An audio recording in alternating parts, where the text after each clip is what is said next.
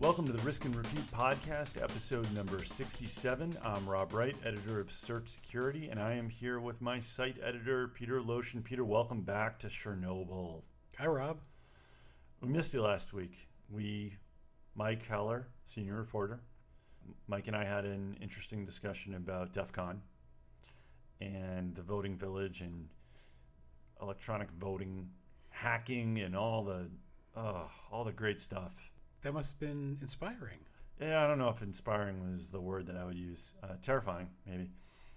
But speaking of DEF CON, we are sitting down today to talk about a an important issue, a, a controversial issue, and one that has a lot of questions around it. This is kind of a it's a really fascinating case. It's a really messy case. And I'm talking about the case of Marcus Hutchins, aka Malwaretech, the 23 year old, formerly anonymous uh, security re- researcher who ran, uh, runs his own, you know, runs his own security site, malwaretech.com, and also works for uh, Los Angeles based cybersecurity firm uh, Kryptos Logic, and who became tech famous, infosec famous.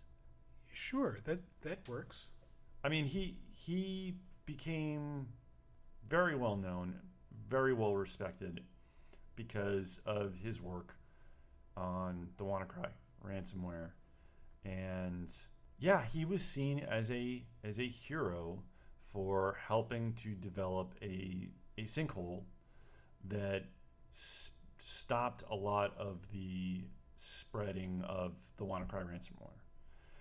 He didn't he didn't solve it. He didn't stop it. He didn't save people that were infected with it, but uh, he and another security researcher, um, uh, Matt Suiche, I believe, was the other uh, individual who we've we've talked about here on the podcast uh, before. He actually did the Shadow Brokers uh, session at, at Black Hat. That was uh, pretty interesting. But they, they created a, a sinkhole to basically stop any domain requests for the domain that the attackers were using for the WannaCry ransomware. It was a really dumb move on the part of the attackers, uh, the, whoever developed the WannaCry ransomware, and how they were going about uh, trying to infect people. But but there you have it. I mean, and he became such a big deal that the press. Remember this? The press doxed him. Doxed him. They, well, they they outed. I mean, doxed. I did they? Oh, they showed up at his house. Yeah. Oh, they did. They yeah. That is true. So I guess yeah, they gave up his address and so his anonymity disappeared. And then, lo and behold, uh, a few weeks later, he shows up at, at Black Hat DEF CON, hangs out in Vegas for a few days, for a week or whatever. Had a good time. It Had a good like. time, um, mixing and mingling with his security colleagues, uh, InfoSec community, and is at McCarran Airport in Las Vegas on his way to head home. And got arrested. Yeah, the feds show up and they arrest him and charge him. Although I guess we should note that there was some confusion about what exactly went on. We didn't get the details about what he, who had him, whether or not he was detained or arrested or charged. Uh, for about a day, I guess this went on, where you know That's some true. friends, if it concerned friends and colleagues, were saying we, we don't know where he went, we don't know what's going on. Uh, he wasn't tweeting. He wasn't tweeting, which he usually does. Yeah, he has a he has a, a, a very active Twitter account, um, and then we should say that that his stuff is real. Like he he's written a lot, uh, obviously recently about uh, ransomware. He wrote about the Petya, NotPetya ransomware. He wrote obviously stuff about research about the WannaCry ransomware. But there's a lot. I mean, there's a lot of stuff in here. Mirai botnet, Dridex uh, Kelihos uh, botnet. There's just man, there's a lot of good stuff on his blog, a lot of good stuff on his Twitter account. So, but they, they arrested him and they charged him with basically being the co-mastermind, I guess, of the uh, Kronos banking Trojan, which emerged overseas and wreaked havoc on a number of financial institutions, and was a was a was was pretty bad news for a while. But was it because I seem to recall people saying Kronos? What's that? Yes, I mean, and not just not regular people, but people who are also cybersec yes, security stars, yes, heroes, yes. so on. So and and it wasn't a problem in the United States, or was it? No, no. As far as I can tell, and I've I've done some digging on this, Kronos did not affect any U.S. organizations, unless unless there was there was a branch office or something over in uh, the affected regions where where it was you know where it was was directed, and so yeah, this this case you, basically have a, a security researcher, a hacker community, and when I say hacker, I don't mean black hat, cyber criminal. You know what I mean. I think most people know what I mean. But you had this superstar, this this kid, kid. He's 23 years old. He's not a kid. He's a, he's a young man. You have this young man who uh, achieved um, uh, unwanted fame, but notoriety and respect, and was being called a hero. And now you turn around and, he, and he's under the thumb of, of the FBI and the federal government and the DOJ. And this case, man, this has a lot of questions, a lot of questions about what's going on here. So, so he was charged, Peter, with six counts of computer crimes. I think two counts of uh, com- related to the Computer Fraud and Abuse Act and wiretapping apparently wiretapping charges operating a wiretapping device or advertising or selling a wiretapping device.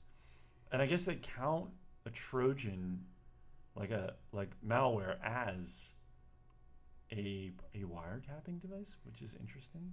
Which we maybe get into later. Sure. Uh, so, and I'll read the indictment here because it's it's it's interesting it's basically right off the bat. What I mean, I guess I should back up.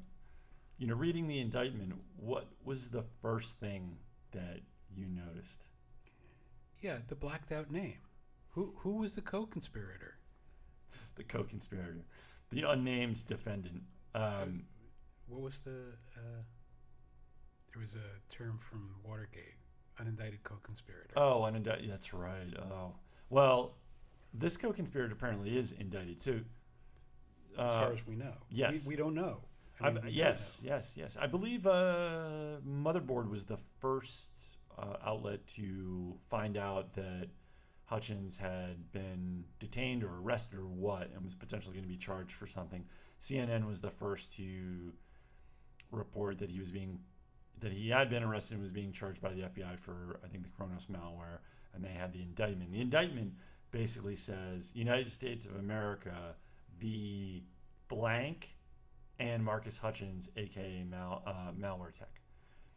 And we don't know anything about this other individual. All we know is uh, that they're a defendant, that their name has been redacted, and that they used online aliases, but those aliases have been redacted, obviously. It wouldn't make much sense if you redacted the name and then left the aliases in there, right? although that's something I could see the government doing.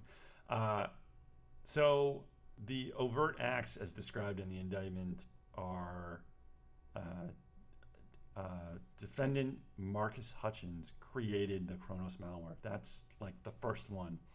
And then it says, on or about July 13th, 2014, a video showing the functionality of the Kronos banking Trojan was posted to a publicly available website. I believe it was YouTube. Defendant blank Mr. X used the video to demonstrate how Kronos worked. In and around August 2014, on an internet forum, defendant Mr. X offered to sell the Kronos banking Trojan for $3,000. And then goes on to say that in February 2015, Marcus Hutchins and Blank updated the Kronos malware. In April 2, uh, 29, 2015, Mr. X, using the name Blank, advertised the availability of the Kronos malware on the Alpha Bay forum.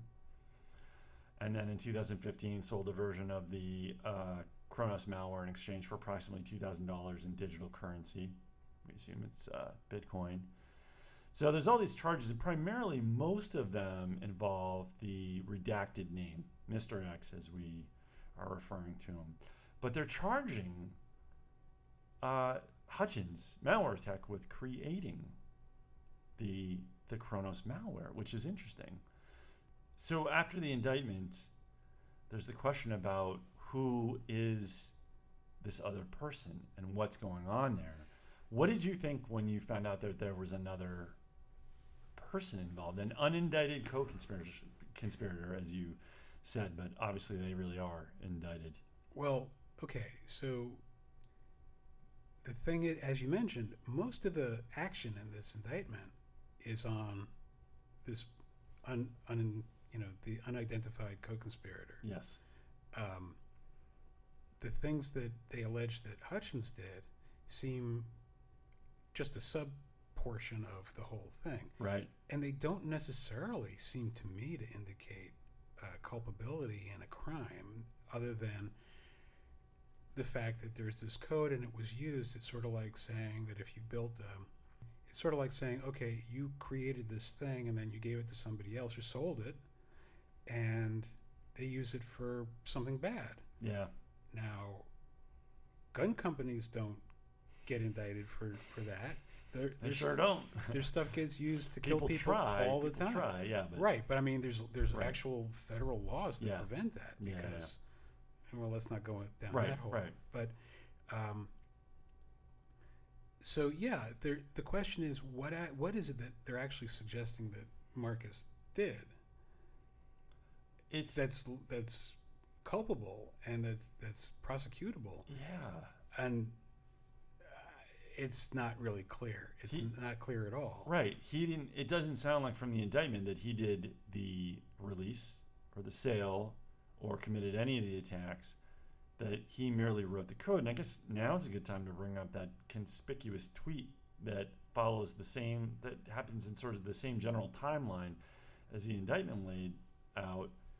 But there's a there's a tweet, and I think you know which one I'm referring to, I do. I do. it's definitely noteworthy. And this people are cluing into this almost immediately, saying, "Wait, what's going on here?" But on on July thirteenth, two thousand fourteen, he tweeted, "Quote: Anyone got a Kronos sample?" Seems odd. Kronos is already out, right? Around that time, and it's it's affecting people. Why is he asking for a sample? I mean, he's a security researcher. He's going to ask for a sample. But if he's the one that created it, doesn't he already have a sample? Seems a little odd. Yeah, but it, I mean, this is the kind of thing that when you get into a courtroom, the prosecutor says, "Now you may be wondering why he would ask a question. Why Mm. would he be asking for something that he obviously already has, if he's guilty of this crime?" And I'll tell you why. And the reason is because he's trying to cover up his tracks. That's some im- impressive tradecraft. If he's if he's like planting seeds for an alibi three years ahead of time, like, I mean, Perhaps, but at the same time, there's a lot of craziness floating around in the air these days. yeah.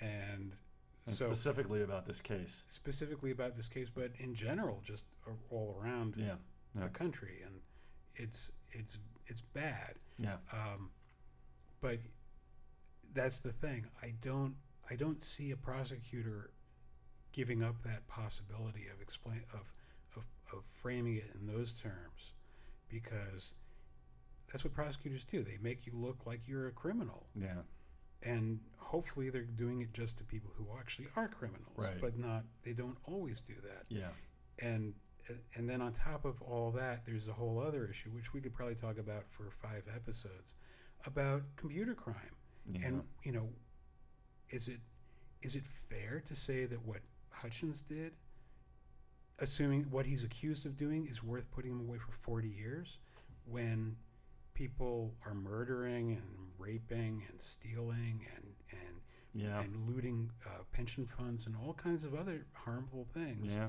yeah. and the, the the the maximums for those things are not necessarily even close to 40 years Yeah, it's true. So, it's uh, there's a certain amount of demonization of of people who are you know so-called computer criminals Yeah. oh they're evil Well, and, and in this case, we should note that they the federal prosecutors here. For, well, first of all, the, the FBI and the DOJ don't bring cases like this unless they think they're going to win. This doesn't Well- mean, like, I'm not going to say they don't bring cases like this unless they have something, because sometimes they have something and they're completely wrong, and it wouldn't be the first time that the federal government tries to bring about cybercrime or cyber, ha- you know, hacking uh, charges against an individual, and they completely, or, or any type of, you know, uh, uh, piracy claims or anything, anything like, and they completely blow up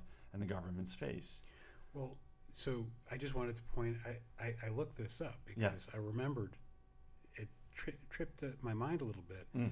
Um, at Black Hat, our senior uh, reporter Michael Heller Yes. sat down and talked to David West, who's That's assistant right. section chief of the FBI's cyber division, operational section four, and they talked about gathering evidence Mm. in cyber crimes. Mm-hmm. And one of the things that, and we hear the FBI talk about this, and, and U.S. attorneys and, and people who are in the Justice Department, they talk about what it, you know, what their records are and like how they're, they don't bring cases unless they're going to win. Right. And that's essentially what he said. Yeah. He said, if we're looking at, ev- at the evidence and we don't think he did it, we can't present to a U.S. attorney to take it to court because by the time it gets to court, we've gone through the burden of proof. Mm. And David West said, we have basically collected the evidence that we believe will withstand any scrutiny. And we can prove beyond a reasonable doubt that this person committed the crime that they're charged with.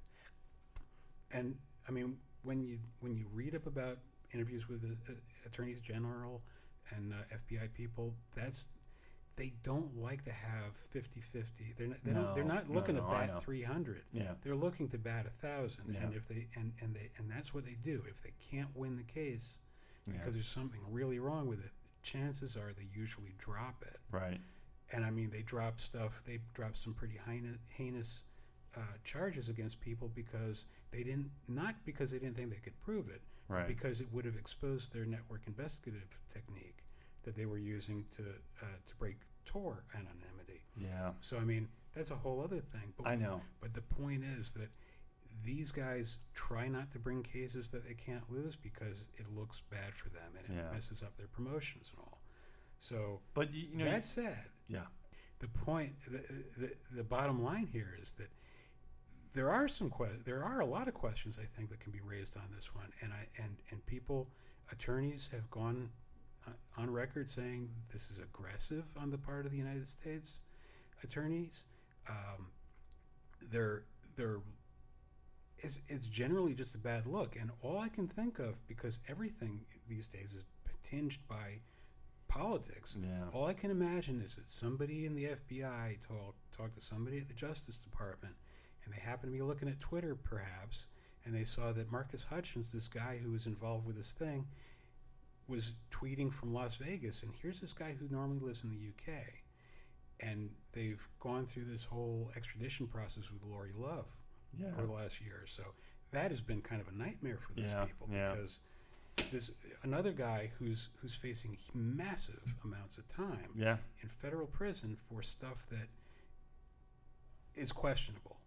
Um, same kind of situation, Mm. and and I can only imagine. This is what's been going through my mind that I haven't been talking about in the office. Is that here's a guy they know where he is, they know what he's been doing, they can they, they think they have a case a, a, a moderate case against him, but they figure they can take him without having to go through extradition, go through an, a lot of legal discoveries and stuff like that with with uh, the United Kingdom. He, there he is. Why not just grab him and see what they can shake out of him? And I mean, I'm, I kind of hope that's the case because otherwise, if they have a really strong, airtight case against this guy, it's it's not going to turn out well for for Mr. Hutchins. Yeah, I'm but- sad to say. No, and I, I agree, but I, I again, you mentioned the you know the Tor case, and you know obviously they've they the FBI dropped charges in in in that matter because they don't want to divulge how they got Tor access. they've seized child pornography sites and kept them running as sort of a honeypot for. So, so he, in this case, they threw the book at this guy and they said this is like a historic transgression, you know, c- computer crime or whatever. They sought to revoke bail. I'm reading from the the August 4th hearing. The, I mean, it's really it it's fascinating. Like they they're portraying this guy as like a like a public enemy number one.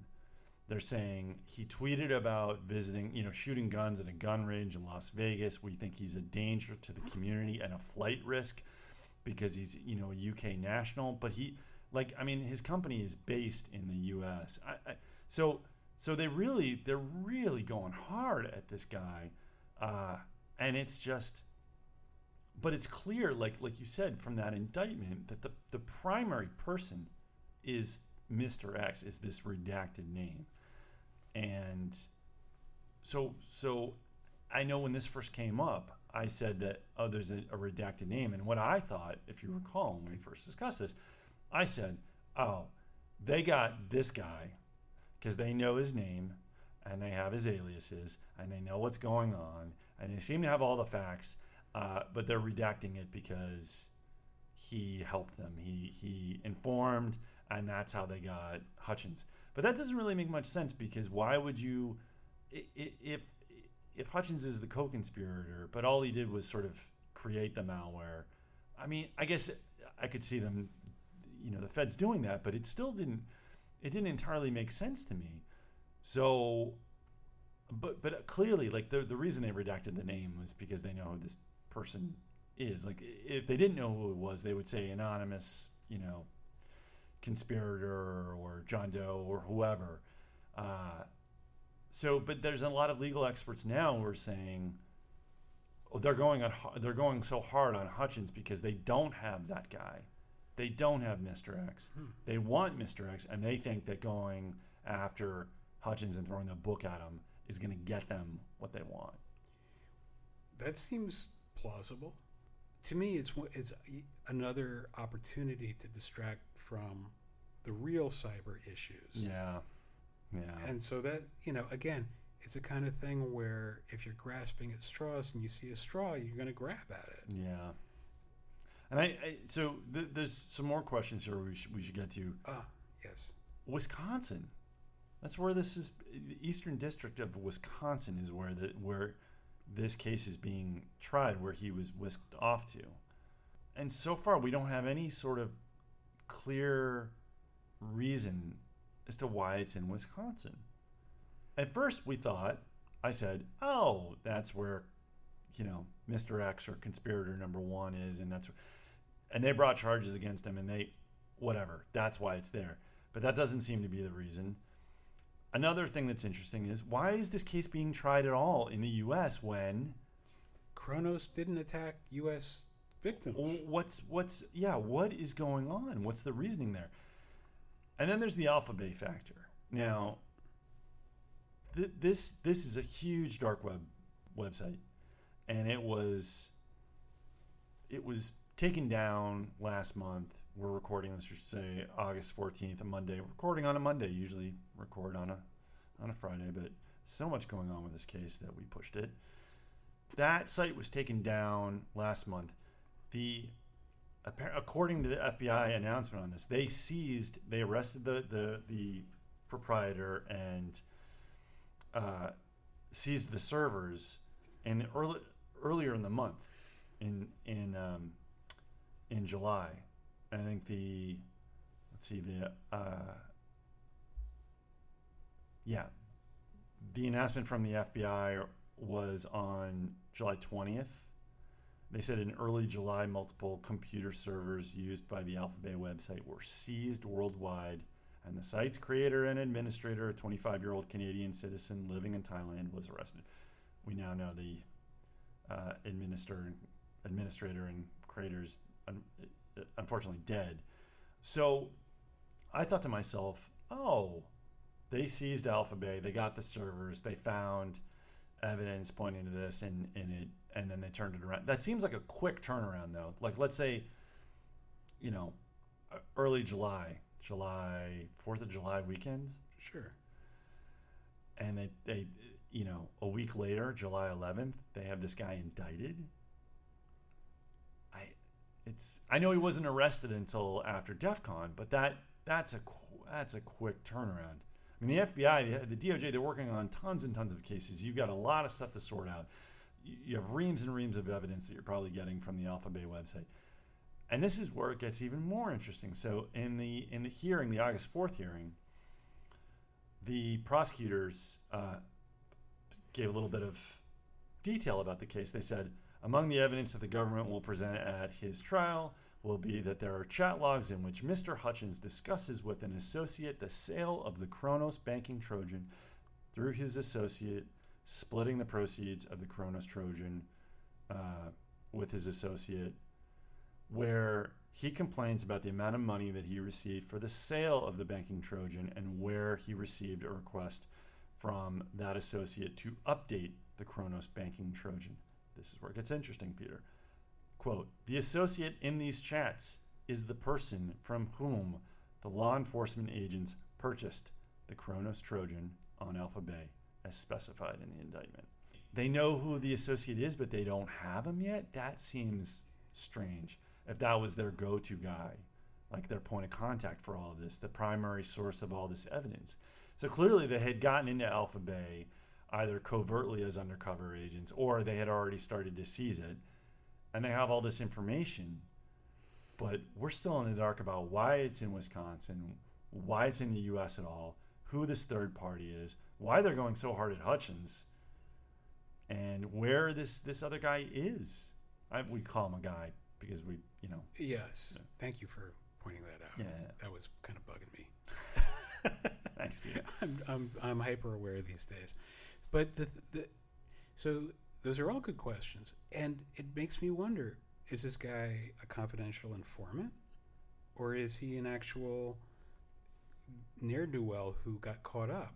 But it does sound like he like Which he guy? or- uh, Mr. X? Mr. A, Yeah. Mr. mm, or, or uh, Citizen X. Let's Citizen call him. X, okay. Um, but yes, so so this this threat actor was the one who was selling the the ran Doing the, selling and the, the, the malware. and the distribution and who knows, you know, what else. If he actually was committing any attacks or if he just sold it to the actual threat actors who who used it, which is what it seems like. But right, but yes, it definitely does seem like this is a person who is looking to save their own skin. somehow or some way, whether they, yeah, whether they are, are on the run and in, in hiding now, or whether they did get, you know, maybe they did get caught, and maybe they did say, "Oh, here's here's Hutchins." It it is weird though because thinking that like somebody who's so smart about infosec, if these charges are true, how Hutchins could be like communicate like, do you know what I'm saying? Like how he could be communicating about this stuff and have it be traced back to him. I know people think that Alpha Bay is like this, but you got to be smarter than this. I mean, this guy writes about all this stuff on Tor and all this other stuff. Like he he knows anonymity is, and if you're not using encrypted communications to communicate, like to, to go back and forth about selling malware, that seems a little odd, right? Yeah, the, But people make mistakes. I don't know. It's true, Yeah. and but on the other hand, the, there's an, I think that people who are using Tor often assume that what they are doing is is encrypted because Tor encrypts. Tor does encrypt everything, but at the Right. at the end point, it's decrypted. Yeah, but do you still think people think that way? Like, I don't think people think that way anymore. People that know security, It I don't know. it's kind of easy to to forget sometimes. yeah, maybe. But but again, eh, I think I think some of their evidence is is pointing to somebody using the the NIM Yeah, malware tag, but it was it was some uh, nickname or or alias that Marcus Hutchins has used in the past, but he disavowed. Like there was- Right. there were tweets Yes, where, yes. where No, I know what people were mean. saying, yep, yep. um, "Is this you?" And he said, "No, somebody's using that. I, Yeah. That's a that's a, a- an alias that I've Sure. used, but that's not me because I'm not I'm not doing I'm not there or whatever it is." But again, it's the kind of thing where if you if you present as evidence something that can't be authenticated, uh, other than by saying, "Well, this is this is the chat log," and this is and somebody going by the the alias malware tech or Rob Wright or Peter Loshin, God, I hope not. is that No. shouldn't be uh, um, that shouldn't be admissible as evidence It's beyond not. a reasonable doubt because Yeah, there is this enough. huge Right. reasonable doubt there. Yeah, I could. I mean, I could use your name and go on Alpha Bay right now. Well, Alpha Bay's toast, but you know what I'm saying. Right. Uh, Hansa. Well, and so to circle back and kind of close it out here, I mean, we said the FBI and the DOJ don't normally bring cases like this if they don't think that they can win. If they, so this is this is the latest. So Hutchins pled not guilty. Uh, there was rumors that or reports that oh the the, the there'll, there will likely be a plea deal, and much of that was based off of legal experts saying, "Oh, he's not the primary. The primary target is the is the Mr. X, and they'll probably dangle something in front of him, and he'll do it, and uh, and this will all be resolved." Regardless, he initially the prosecutors sought to have him, you know, no bail, no travel, flight risk, ankle bracelet, no computer access whatsoever. Now he gets after this hearing, he gets his he can travel Within the U.S. within the U.S. Yeah, yeah, he can't go back to the U.K. Uh, he can travel within the U.S. His travel is generally unrestricted. He has to wear an ankle, you know, GPS locator or whatever, wherever they put that thing now. He has internet access restored. So, so a guy that they were saying is this catastrophic hacker, you know, oh yeah, you, you can totally use the internet. but the one thing he can't do, Peter, is he can't access the WannaCry sinkhole. So he can't touch that. No, what does that have to do with anything? That is a really good I mean, question. like what? Like why isn't one of the stipulations in that agreement you can't have any contact with the co like you can't go on any dark websites. You can't you can't touch Kronos. You can't update Kronos. You can't have any. You can't even come within three hops, hops as they say in the Intel community of of Kronos. Or if you do, you're back in the Slammer. None of that. It's you can't touch the WannaCry sinkhole. What is going on here? That is that's odd. Like like maybe they they think so so little of this guy that they think he'll turn around and say, "Well, I'll turn this off if you don't let me go."